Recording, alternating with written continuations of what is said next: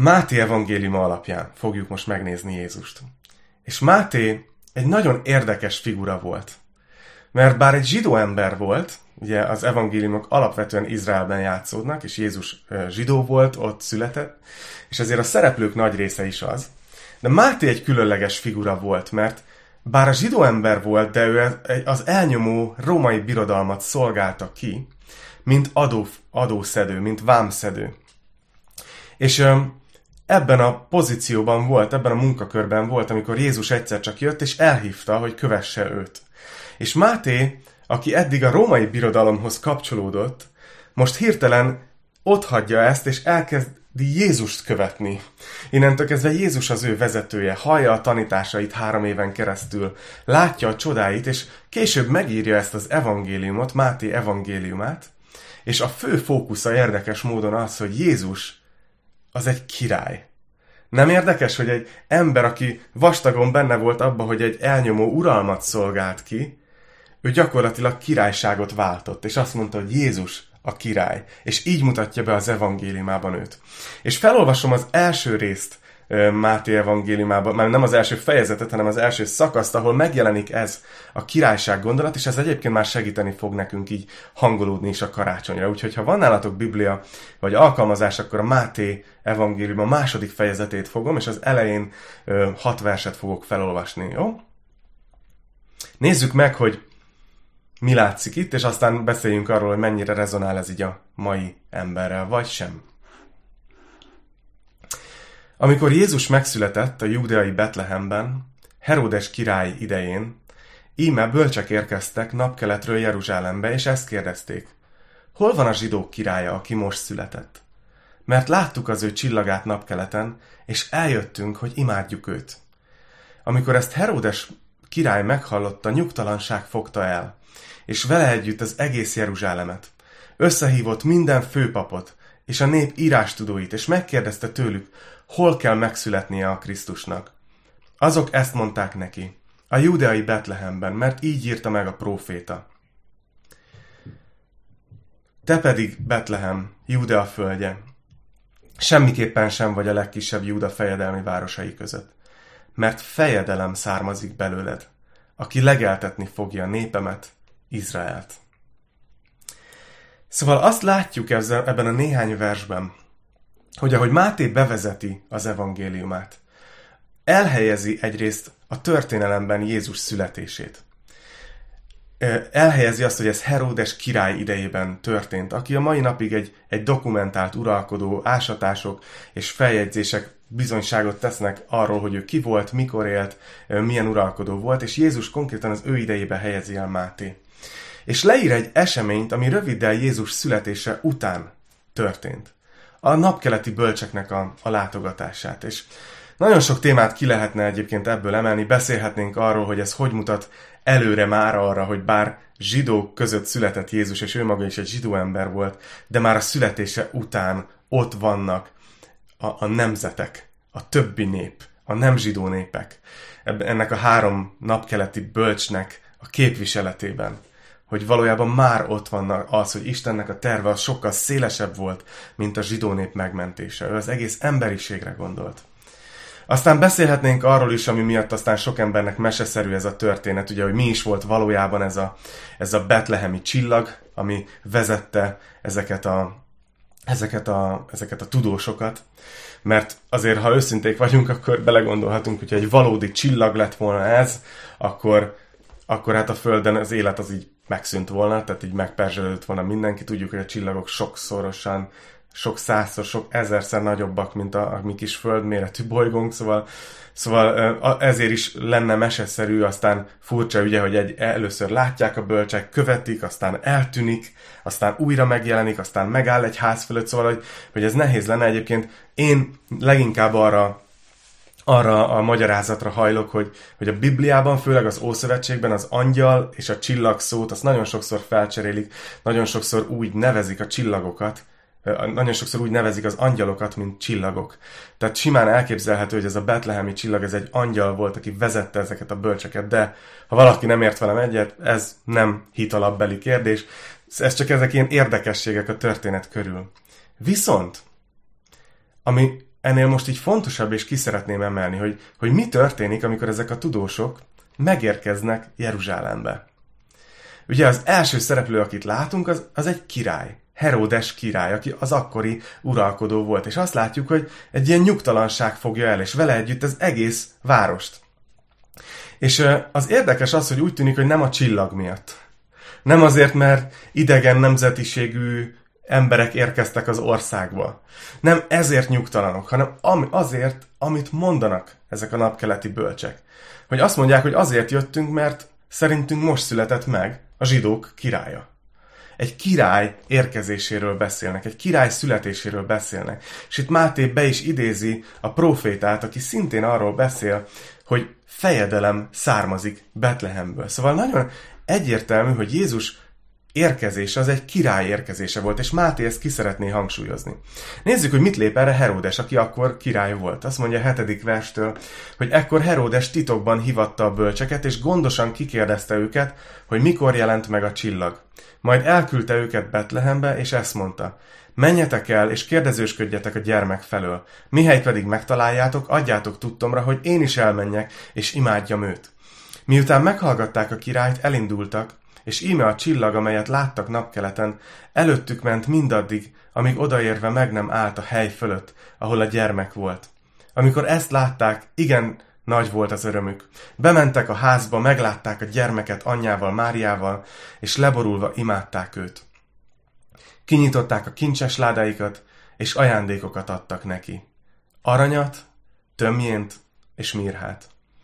Mivel azonban kijelentést kaptak álomban, hogy ne menjenek vissza Heródeshez, más úton tértek vissza a hazájukba.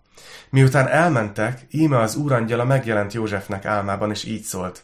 Kelj fel, vedd a gyermeket és az anyját, menekülj Egyiptomba, és maradj ott, amíg nem szólok neked, mert Heródes halára fogja kerestetni a gyermeket.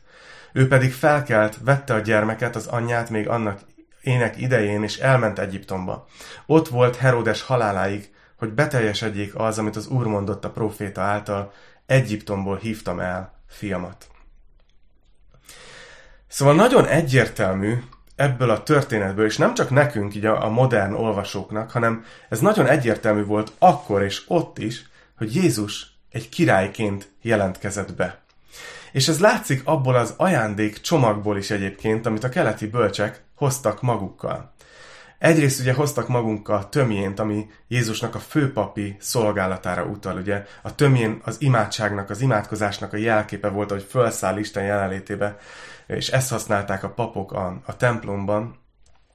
És ezért ez az ajándék utal arra, hogy Jézus egy, egy pap lesz, aki, aki imádkozik, aki közben jár az emberekért. Aztán hoznak mirhát, ami egy nagyon furcsa ajándék egy, egy, egy frissen született kisbaba szüleinek, mert hogy és hogy ne, ne vigyetek senkinek ilyet, aki, akinek gyermeke születik, és meglátogatjátok, mert hogy a mirhát alapvetően a temetéseken használták, arra használták, hogy bebalzsamozzák a holtesteket. És ez Jézusnak a halálát vetíti előre. De az ajándék, amit, amit hoznak még, az az arany. És az arany az a királyságnak a jelképe. Egyértelmű itt Máté leírásából, hogy, hogy, hogy Máté hangsúlyozza is ezt, hogy Jézus egy király. Na, most már lehet, hogy eddigre, ha még mindig követitek ezt a, ezt a bibliaórát, akkor most arra jutottatok talán oda, hogy oké, okay, oké, okay, oké, okay, Attila, tehát így vettük a pontot, vettük a, az üzenetet, értjük, hogy Jézus királyként jött el. Fantasztikus. De mit kezdünk ezzel itt a 21. században? Főleg, hogy általában akik még így gyülekezetbe járunk, meg foglalkozunk ezzel, talán még így meg is szoktuk ezt, és nekünk már nem annyira furcsa, de, hogy, de hogyha így kimen, kimennénk így az utcára, és beszélnénk erről, hogy Jézus király, akkor szerintem nagyon sokan néznének, hogy így, hát tök jó, de, de hogy ezzel így nem nagyon tudunk ma kapcsolódni. Gondolkoztam ezen, hogy, hogy mit kezdünk ezzel ma. És így tettem föl a kérdést, hogy látunk-e a mai világunkban, a mai társadalmunkban, a mai kultúránkban olyan jeleket, amik arra mutatnak, hogy a mai emberek is vágynak egy igazi, jó királyra. Egy igazságos uralkodásra. Egy olyan országra, egy olyan rendszerre, ami igazságos, ami jó. És azt hiszem, hogy ezen a ponton jutottam el arra, hogy olyan dologról fogok beszélni, amiről szerintem még nagyon-nagyon keveset, vagy szinte soha nem beszéltem, így biblióra keretében. Mert azt láttam meg, hogy talán éppen emiatt foglalkoztatja az embereket a politika. És ne ijedjetek meg, ne kapcsoljátok ki, nem fogok politizálni, nem fogok főleg aktuál politizálni, de azt hiszem, hogy most megértettem valamit arról, hogy miért foglalkoztatja az embereket ennyire a politika. A kistarcsai házi orvosunk néhány hete kiírt egy posztot, vagy néhány nappal ezelőtt, nem is tudom, ahol arról azt tette ki gyakorlatilag, hogy olyan fura, hogy tényleg a Facebookon is, meg a hírportálokon is szinte nem is látunk mást a politikán kívül, és így kérte az embereket, hogy posztoljanak már egy olyan fotót, amit ő maguk készítettek így a, így a közelmúltban, hogy lássuk azt, hogy mennyi minden történik egyébként az életünkben, meg az országban, meg körülöttünk, mint a politika. És ez egy tök jogos és ilyen üdítő felhívás volt szinte folytogató tud lenni egyébként, főleg ma, főleg így választás előtti évben, hogy mennyi szó van a politikáról. És akkor eljössz egy Isten tiszteletre, és még itt is. Hát ez ilyen. De ami miatt mégis beszélek erről, mert ha megfordítjuk, és feltesszük azt a kérdést, hogy miért foglalkoztatja az embereket ennyire a politika, akkor szerintem rá tudunk mutatni, hogy azért, mert az emberek vágyunk egy igazságos, biztonságos országra ahol, ahol kiteljesedett életet tudunk élni. Vágyunk egy igazi királyra, még ha ezt nem is így fogalmazzuk meg. De ez az a motiváció, ami meghúzódik a mélyben. És ezért vissza fogok térni hamarosan az adventre. Vissza fogok térni hamarosan Jézusra. De mondtam, hogy ebben a sorozatban az a célunk, hogy feltegyük a kérdést, hogy ki az, akire várunk. És hogyha Jézus egy királyként mutatkozott be, akkor szerintem egy kicsit érdemes belemenni ebbe, hogy mik azok a vágyak, amik most ma élő emberekben ott vannak. És ezt szerintem hasznos lesz nektek, ahogy beszélgettek másokkal. Ugye, ha, ha megnézitek minden országban a politikai helyzetet, azért nagy általánosságban, és most nagyon leegyszerűsítve, és aki politológiát tanult, az most létszi majd ne írjon e-maileket, vagy tudjátok, írjatok, legalább tanulok belőle. De a lényeg az, hogy nagyon alapvetően két nagy táborra lehet bontani minden politikai rendszert, hogy van egy jobboldali politika, és van egy baloldali politika, és aztán ez között persze mindenféle. És egy kicsit érdekes megfigyelni, nekem nagyon érdekes ebből a szempontból megfigyelni, hogy mi húzódik meg a két politikai oldal gondolatvilága mögött. És szerintem ez most segíteni fog nektek abba, hogy tiszteljük is egymást, akármilyen a politikai beállítottságunk. Ugye aki jobboldali gondolatokat érzi inkább magáénak, ott mindig felmerül az, hogy a kulcs szó az a rend. Hogy a világnak kell, hogy legyen egy rendje. És hogy van egy rendje. Aki jobboldaliként gondolkozik ma a világban, az kicsit úgy áll hozzá, hogy, hogy mindenki a saját sorsának a kovácsa. Nagyon az egyénre helyezi a hangsúlyt, és azt mondja, hogy, hogy mindenkinek joga van érvényesülni, boldogulni ebben a világban, mindenkinek egyelő esélye van, mindenkinek szabadsága van, és mindenki annyit hoz ki az életéből, amennyit tud. És hajlamos ugyanígy gondolkozni mondjuk egy jobboldali politika például gazdasági kérdésekben is, hogy nem kell túlszabályozni, minél kevesebb kontroll legyen, minél inkább engedni szabadon a piacot, hogy működjenek, és, és nem zavarja mondjuk az, hogy valaki még inkább gazdagodik, másik pedig egyre inkább elszegényedik, mert, mert hát ez az élet rendje. Ezt gondolja például egy jobboldali politika, és vagy például belegondoltok, akkor éppen ugyanebből a rend meggyőződésből fakad az is, hogy aki viszont vét a rend ellen, ott a kezelési mód a büntetés. Tehát, hogy mindenki tudja azt, hogy, hogy jár az, ami jár azért, amit tettél. És nem lehet nem észrevenni, hogy ebben, amikor a jobboldali gondolkozást nézzük, észrevesszük a, a, a, a sóvárgást szerintem Istenre. Szerintem arra, hogy de jó lenne egy igazi, igazságos rendben élni. Egy olyan országban, egy olyan uralkodás alatt, ahol rend és igazságosság van. És ez szerintem erre mutat. De most fordítsuk meg. Ha megnézzük a, a másik oldalt, a baloldali politikai rendszereket, ott, ott sokkal inkább talán a, az egyenlőség a kulcs szó. És nem abból indulnak ki, hogy azt jelenti az egyenlőség, hogy, hogy ez az alapállapot, hogy mindenki egyenlő esélyekkel indul, hanem nagyon nagy hangsúlyt fektetnek arra, hogy mindenki érje el azt, hogy egyenlő legyen. Tehát ez a cél, és nem a kiindulási pont.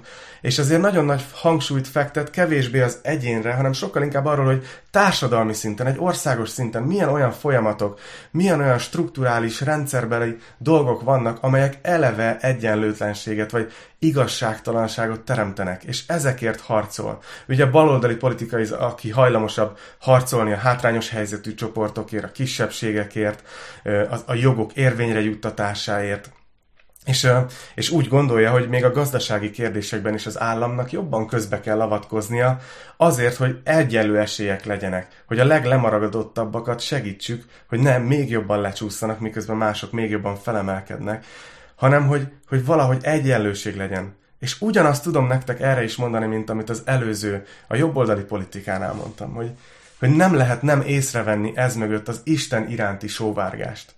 Nem lehet nem észrevenni azt, hogy az emberek vágynak egy igazi, igazságos királyra, aki, aki nem gépként, nem egy rendszerként működik, hanem aki irgalmas, aki lehajol az emberekhez, aki felemeli őket. Tehát azért beszéltem erről, látjátok talán, hogy nem az a célom, hogy aktuál politizáljak, hanem sokkal inkább az, hogy megmutassam nektek, hogy amikor Máté királyként ír Jézusról, akkor bizony a mai korban is észrevehetjük azokat a dolgokat, hogy, hogy ma is vágyunk egy igazi királyra, ma is vágyunk egy igazi igazságos uralkodásra. És nem csoda az, és éppen ezért nagyon fontos is ezt kihangsúlyozni, hogy nálunk is a gyülekezetben, de a keresztények között világszerte. Vannak olyanok, akik inkább baloldali érzelműek politikai szempontból, és vannak, akik inkább jobboldali érzelműek. De én azt gondolom, hogy éppen ezért van szükségünk egymásra. De nem ringathatjuk magunkat abba a hitbe, hogy akkor ezek szerint nincs más dolgunk, mint összehangolni a két oldalt, valahol középen találkozni, hanem, hanem hogy tovább kell lépnünk és meglátni azt, hogy, hogy közben egyik oldal képviselői sem tudják teljesen betartani az ígéreteiket nem tud eljönni sem jobboldali, sem politikai, sem baloldali politikai irányból az az igazságos hely, az az élettér, amire vágyunk. És ezért kell, hogy felébredjen a szívünkben a sóvárgás, hogy amiről Jézus beszélt, hogy ő egy király, annak adjunk esélyt, és nézzük meg azt, hogy ő milyen királyként mutatja be magát. Hogy amikor ő idejött, és azt mondta, hogy, hogy az Isten országát alapítja meg, hogy közel jött hozzátok az Isten országa, akkor ő mire gondolt? Szóval erre szeretnék így rámutatni nektek így a, a hátralevő részbe. Hogy a Biblia úgy beszél Jézusról, mint egy királyról, aki egy alternatív királyságot jött megalapítani. Ami elkezdődött akkor és ott, Izraelben, elkezdődött az emberekben, és azóta is teljesedik ki és egy nap teljesen látható lesz, és átveszi az uralmat azok fölött a politikai rendszerek fölött, amelyeket ma ismerünk. És ezért nagyon fontos, hogy értsük, és Máténak ez az egyik fő szempontja Jézussal kapcsolatban, hogy ő alapvetően Isten országáról beszélt. Erről mondott példázatokat. Arról tanította az embereket, hogy hogy működik az ő országa, ahol ő az uralkodó. Hogy mik a dinamikái, mik a működési mechanizmusai annak a királyságnak, ami igazságos, ami az ő országa. Úgyhogy szeretnék erről egy kicsit beszélni nektek, és közben ránézek az órára. Szeretnék így beszélni nektek, hogy, hogy mit látunk a Bibliában, és innentől kezdve viszont kérlek, hogy engedjétek el azt, hogy jobb oldal, bal oldal, hanem csak engedjétek, hogy, hogy, a, hogy a szívetekben így megfogalmazzon az, hogy azt a, ez mennyivel más, mint amit látunk a politikában. És az a célom, hogy mire végzünk ezzel a bibliórával, mindannyian még inkább tudatos képviselői lesztek az Isten országának, hogy ti ennek az országnak vagytok az állampolgárai. Biztos tudjátok, hogy amikor valaki más országba költözik, akkor gyakran szembesül azzal, hogy ott teljesen más szabályok érvényesek, teljesen más szokások vannak, minden máshogy működik, és újra meg kell tanulni, hogy az az ország hogy működik. Hát most itt a következő percben, percekben egy kicsit nézzünk bele abba, hogy hogyan működik az Isten országa.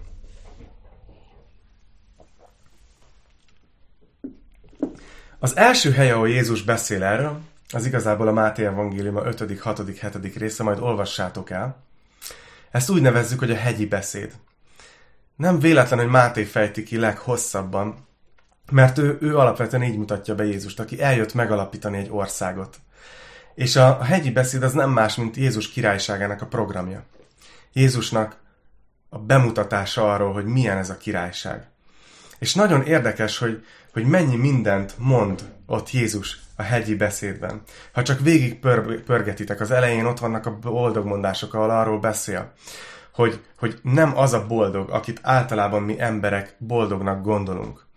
Nem azok, akik azt gondolják, hogy jogaik vannak, és, és minden rendben, hanem azt mondja, hogy boldogok a lelki szegények, akik, akik egy olyan hozzáállással állnak az élethez, hogy, hogy nekem szükségem van Istenre. És Isten országa igazából itt kezdődik. Amikor valaki felismeri, hogy nekem nem egy újabb ö, politikusra, nem egy újabb gazdasági intézkedésre van szükségem ahhoz, hogy az életem rendben legyen, hanem nekem arra van szükségem, hogy Istenre van szükségem. És ezért nagyon fontos majd emlékeznünk jövőre is a választásokon, hogy mi nem mesiást választunk, hanem maximum miniszterelnököt. De hogy Jézus országa, Isten országa, annak az az alapja, hogy, hogy, hogy az ember Istenre néz, és tőle várja azt, amire szüksége van, nem a másik embertől, és nem a társadalomtól.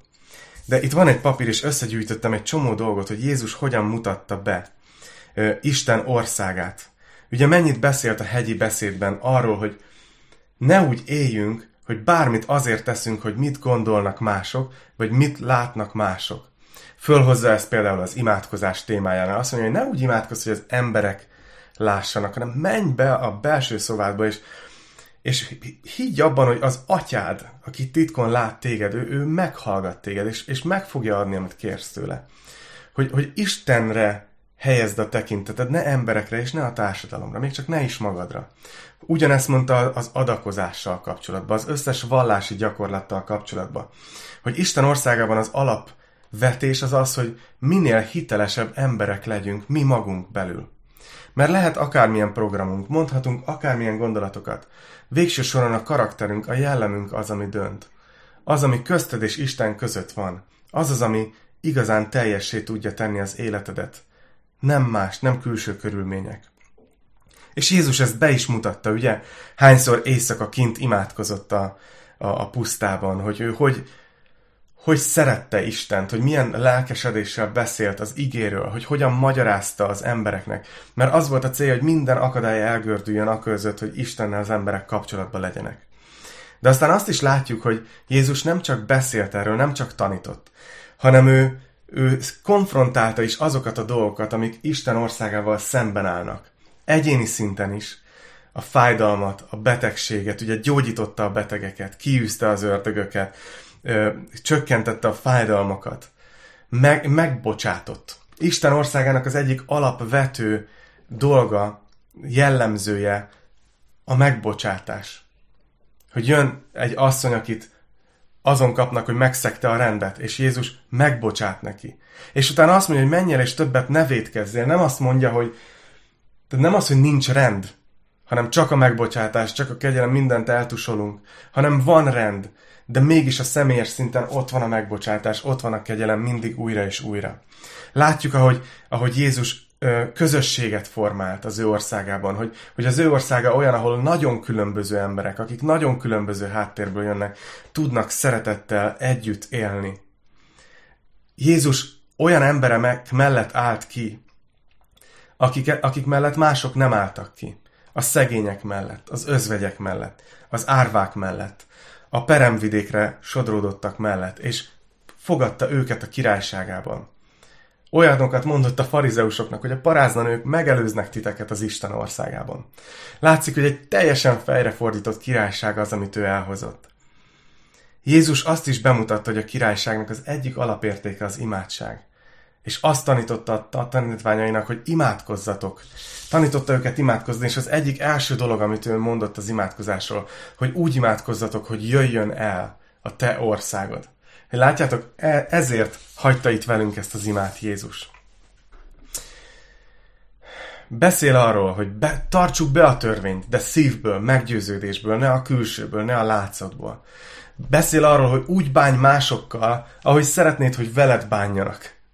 Nyug, olvassátok el ezt a három fejezetet, a hegyi beszédet. Zseniális. arról beszél, nem azt mondja, hogy úgy bánja másikkal, ahogy joga van, amihez joga van, vagy ahogy jogod van. Jézus leveszi a jogokról való gondolkozást az emberek gond fejéből, kiveszi ezt a képből, és azt mondja, hogy ahogy szeretnéd, hogy veled bánjanak, úgy bánjál másokkal. Az irgalmasságról beszél, a béketeremtésről, arról, hogy küldetésben élünk, radikális erkölcsi tisztaságról beszél. Arról, hogy az adott szavunknak legyen ereje. Most ez csak egy nagyon gyors gyűjtés, és így végigmentem rajta gyorsan, de talán érzitek azt, hogy, hogy szinte, ahogy beszélünk erről, így, így ott van az, hogy ú, de jó lenne.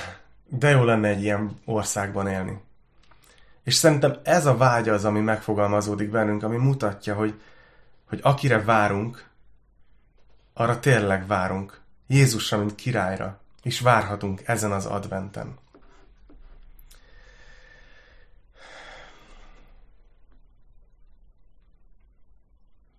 Elgondolkoztam ezen, hogy milyen furcsa, hogy Jézusnak a születésekor ott vannak ezek a napkeleti bölcsek, és arról beszélnek, hogy jöttünk meglátogatni a zsidók királyát, és hoznak neki királynak járó ajándékot. És aztán, ha végigmegyünk Jézus életén, és eljutunk az utolsó pillanataiig, az utolsó napjaiig, akkor ugyanúgy ott van ez a királyság téma az ő halálak körül, egyértelműen. Amikor Jézus ott van Pilátus előtt. És ezt a János 18-ból hagyolvassam föl nektek. Mert Máté nagyon röviden foglalja össze ezt. És itt egy kicsit jobban ki van fejtve. Azt mondja, hogy Pilátus ezután ismét bement a helytartóságra, és behívatta Jézust, és megkérdezte tőle. És nézzétek, hogy mi a témája Pilátusnak. Azt mondja, hogy te vagy a zsidók királya. És aztán a 36. versben Jézus így felelt. Az én országom nem e világból való. Ha ebből a világból való volna, akkor az én szolgáim harcolnának, hogy ne jussak a zsidók kezére. De az én országom nem innen való. Pilátus ezt mondta neki, akkor mégis király vagy te? Jézus így válaszolt, te mondod, hogy király vagyok. Én azért születtem, és azért jöttem a világba, hogy bizonyságot tegyek az igazságról. Mindenki, aki az igazságból való, hallgat az én szavamra. Hogy még ott Pilátus előtt, Jézus megfeszítése előtt az a téma, hogy ő egy király. De Jézus nagyon egyértelművé teszi, hogy ez nem egy olyan ország, mint az összes többi ország, ami erővel neki megy egy másik országnak, elhódítja a területeit, és akkor hirtelen átveszi az uralkodást ott. Hanem arról beszél, hogy az ő országa olyan, hogy ő hirdeti ezt, és aki az igazságból való, az hallgat az ő szavára. És az tehát, hogy az Isten országa az egy emberenként épül. Egy emberenként, akiknek megfogalmazódik az a szívébe, hogy nekem Jézus lesz a királyom. És aztán ott van ez a királyság téma a keresztnél. Ugye látjuk azt, hogy amikor Jézust megfeszítik,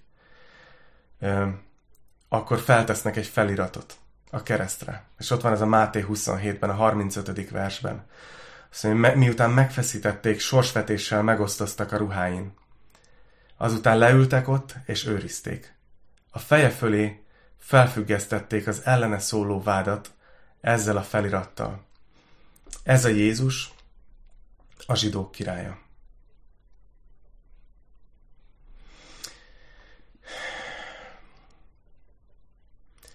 Nem tudom, hogy, hogy milyen lehetett ezt, ezt látni. Milyen lehetett ezt megtapasztalni. Én azon gondolkoztam, hogy, kicsit, hogyha visszafókuszálunk Mátéra, hogy milyen lehetett ezt neki átélni.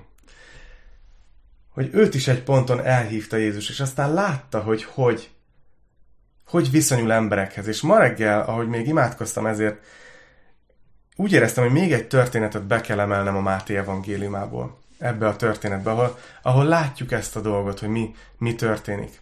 Mert közvetlenül a hegyi beszéd után, amikor Jézus elmondja a királyságának a programját, közvetlenül utána az első történet, az egy, az egy hihetetlenül jó történet. Máté 8-ban van leírva, az első verstől, és így szól, amikor lejött a hegyről, ahol ugye tanította az embereket Isten országáról, nagy sokaság követte őt, és íme odament egy leprás, leborult előtte, és ezt mondta, Uram, ha akarod, megtisztíthatsz. Jézus kinyújtotta a kezét, megérintette őt, és ezt mondta, akarom, tisztulj meg. És azonnal megtisztult a leprától. Ekkor így szólt hozzá Jézus, vigyázz, senkinek se szólj, hanem menj el, mutasd meg magadat a papnak, és vidd fel az áldozati ajándékot, amelyet Mózes rendelt el bizonyságul nekik. És hogy nézem ezt a történetet, engem most az fogott meg különösen ebben, hogyha Jézus jobboldali lett volna, figyeljetek, akkor azt mondta volna, hogy ide ne gyere, hiszen teljesen logikus, hogy az a társadalom rendje, hogy te ki vagy rekesztve. Te leprás vagy, te, ha ide jössz, akkor megfertőzhetsz másokat, szóval te, te maradj ott, és fogadd el, hogy ez a te helyzeted. Illeszkedj be a társadalom rendjébe. Ha Jézus baloldali lett volna, akkor elkezdhetett volna prédikálni arról, hogy vajon milyen, milyen társadalmi és higiéniai dolgok azok, amik miatt az emberek leprásak lesznek, és hogy hogy lehetne az ember, emberiség és a társadalom befogadóbb, hogy ez az ember ne érezze magát ennyire ki, kirekesztetnek, és ehelyett Jézus teljesen más csinál. Amikor ez az ember odajön hozzá, és leborul előtte, ami ugye annak szól, hogy ez az ember felismeri, hogy ő a király. Ő egy nagy tekintély. Leborul előtte, és azt mondja neki, hogy Uram. És azt mondja, hogy ha akarod. És látjátok, az ember nem a jogaira hivatkozik. Nem, az, nem semmilyen kiváltságra, hanem azt mondja, hogy ha te akarod, mert te vagy a király, akkor megtisztíthatsz engem. És Jézusnak teljesen tisztán ott van a válasz a nyelvén, hogy akarom, tisztulj meg. És ezt az embert helyreállítja. És utána mégis azt mondja neki, hogy azért tartsuk tiszteletbe a rendet, menj el a papokhoz, és mutasd meg nekik az áldozatot a gyógyulásodért. Látjátok, hogy, hogy Jézus nem lehetett betenni a, a dobozba, semmilyen dobozba, hanem a dobozon kívül működött, mert ő egy alternatív királyságot képviselt, és ezt mutatta be az egész életén keresztül. És elgondolkoztam ezen, hogy azt hiszem, hogy Isten országával kapcsolatban most, ahogy készülünk a karácsonyra, készülünk adventre, ez az első dolog, amit ma megnéztünk, hogy, hogy Jézus királyként érkezett. És az Isten országa az egy nagyon valóságos dolog, az ma is épül. De ma is így épül. Szívről szívre. Terjed. És akkor növekszik az Isten országa, amikor még egy ember úgy dönt, hogy azt mondja, hogy, hogy én ezt a vágyamat, hogy vágyok egy igazságos világra, ezt, ezt úgy fogom előre mozdítani, hogy én Jézus mellett leteszem a voksomat, és elfogadom, hogy ő a király, és neki rendelem alá az életemet. Hogy oda megyek, én is levorulok előtte, és azt mondom, hogy Uram, ha akarod, akkor megtisztíthatsz engem. És ebben benne van, figyeljétek meg, a politikai rendszer antitézise. Mert benne van, hogy nem azt nézem, hogy Uram, ha akarod, akkor rendbe rakhatod annak a másik embernek az életét. Nem az van, hogy Uram, ha akarod, akkor rendbe rakhatod a társadalmunkat. Persze fontos társadalmi kérdésekről beszélni, de a kiindulási pont, a kezdőpont Isten országában az mégis az, hogy Uram, ha akarod, akkor te megtisztíthatsz engem. És erről szól az Isten országa. És csak hagyj mutassam nektek meg zárásként azt, hogy Heródesnek volt egy döntése, amikor Jézus bejelentkezett királyként jöttek a bölcsek, és mondták, hogy megszületett a zsidók királya, Herodes összehívatta a, bölcseket, a, mindenkit, aki értett az írás magyarázáshoz, hogy hol kell megszületni a mesiásnak. De Herodes döntése az volt, hogy ő eljátsza, hogy ő elfogadja Jézusnak a királyságát. Hogy neki ezzel nincs problémája. Hogy ő is el akar menni és hódolni neki. Csak aztán, amikor, amikor végül cselekvésre került a sor, akkor ő nem elment és leborult, hanem egy olyan határozatot adott ki, hogy minden két évnél fiatalabb gyermeket öljenek meg. Biztos benne legyen a szórásba Jézus. Ő nem rendelte alá magát, ő nem lépett be az Isten országába. És aztán gondolkozom, hogy mennyivel más az, ami Mátéval történt, aki leírta a Máté evangéliumát hogy ő, ő egy ponton, és egyébként, ha ma nézitek a Csózán sorozatot, akkor annyira jó ez a jelenet, ahol megmutatják, hogy Máté mennyivel jobb sorban élhetett, mennyivel gazdagabb lehetett, mint a többiek. Mert ő kiszolgálta a római birodalmat, ő neki a császár volt a császár. Neki a császár volt a király. És amikor jött Jézus és elhívta, akkor neki a megélhetését kellett otthagynia mindenét. És ő mégis úgy döntött, hogy Jézus a király. Hogy ő azért tudta megírni ezt az evangéliumot, és ennyire meggyőződéssel beszélni arról, hogy, hogy Isten országa és Jézus, és Jézus a király, mert ő maga személyesen meghozta ezt a döntést. Gondoljatok bele Nikodémusba, amikor Jézus beszélget vele. És azt mondja neki, hogy, hogy ekkor, amikor valaki ezt a személyes döntést meghozza, amikor valaki megtér, amikor odadja az életét Istennek, amikor újjászületik, ugye ezt a szót használja ott abban a beszélgetésben. Hogy amikor valaki újjászületik, az az a pont, amikor elkezdi látni az Isten országát. Hogy egyszerűen érzi a csontjaiban, hogy lehet, hogy itt jönnek választások, lehet, hogy politikai rendszerek jönnek, mennek, de hogy 2000 éve épül egy sokkal nagyobb, egy sokkal mélyebben gyökerező, egy nagyon más értékrendű Isten országa. Úgyhogy hagyd kérdezzem ezt zárásként, így tőletek. Mindenki, akihez eljutott ez a, ez a biblióra. Lehet, hogy valaki megosztotta a Facebookon vagy a YouTube-on, és most látod először, és azt se tudod, ki vagyok. Igazából nem is számít. De hogy mit szólnál ahhoz, hogyha azokat a vágyakat, amik benned vannak, hogy szeretnél egy igazságos világban élni, azokat elfogadnád, hogy semmilyen politikai rendszer, senki nem fogja itt a Földön betölteni. Nem azt jelenti, hogy nem lehet ezért dolgozni, de nem lesz soha teljes. És mit szólnál ahhoz, hogyha megvizsgálnád Jézust? És, és komolyan vennéd azt, hogy ő királyként jelentkezik be ma is az emberiség életébe. És mi lenne, hogyha odadnád neki az életedet, és azt mondanád, amikor erről meggyőződsz, hogy ez a helyes lépés, hogy én téged követlek, mert hiszem, hogy te vagy az a király, aki most láthatatlanul építi az országát, de egy nap láthatóan fogsz uralkodni, és a te országod lesz az igazi teljesség. De hagyd beszéljek azoknak is, akik, akik úgy vagytok ma, hogy, hogy lehet, hogy gyerekkorotok óta hallotok Isten országáról, és valami nagyon elfontolok. Csak szeretnélek titeket bátorítani, hogy, hogy így ahogy készülődünk karácsonyra, készülünk idén adventre, így engedjétek meg most ezen az első héten, hogy, hogy Jézus így felnőjön a szívetekben újra, mint király. Hogy lehet, hogy a szívetek trónján úgy van, hogy, hogy Jézus már csak így, így felesbe ül és már egy csomó minden más is így oda próbál helyezkedni az életed trónjára. Lehet, hogy, hogy azért vannak területek, amit úgy nem adsz át neki.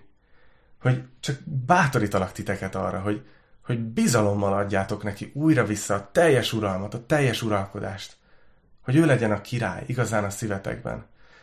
Nem azért, mert különben elnye bejnye, hanem azért, mert még nektek is ez a legjobb érdeketek. Hogy alárendeljétek magatokat az ő tekintének, nem ember tekintének, nem szervezet tekintének, hanem Isten tekintének. Annyira tetszik az a dal, és most, most nem fogjuk elénekelni. Vagy hát tudjátok mit? Keressétek meg a YouTube-on, és énekeljétek el. Mi arról szól, hogy te vagy a királyom, Téged áldlak a szívemben. Te vagy mindenem, az életem. Keresem az arcod, mutasd meg a szívedet. Hadd rejtőzzek el benned, hatalmas Isten. Azt hiszem, hogy, hogy ez az egyik olyan jellemzője Jézusnak, amit idén adventkor, ahogy készültek a karácsonyra. Újra átélhettek, hogy újra megerősödtök ebben. Hogy Uram, lehet, hogy az elmúlt évben megpróbáltam a saját kezembe venni az életemet. Lehet, hogy más dolgoknak adtam a tekintét az életemben. Lehet, hogy a vágyaimnak. Lehet, hogy hagytam, hogy elém dobjanak gumicsontokat, és azon rágódjak. De hogy én most úgy döntök, hogy te vagy a királyom, és senki más nem fogok felemelni a szívemben, csak téged. Remélem, hogy, hogy így áldás volt számotokra ez, a, ez az adventi üzenet.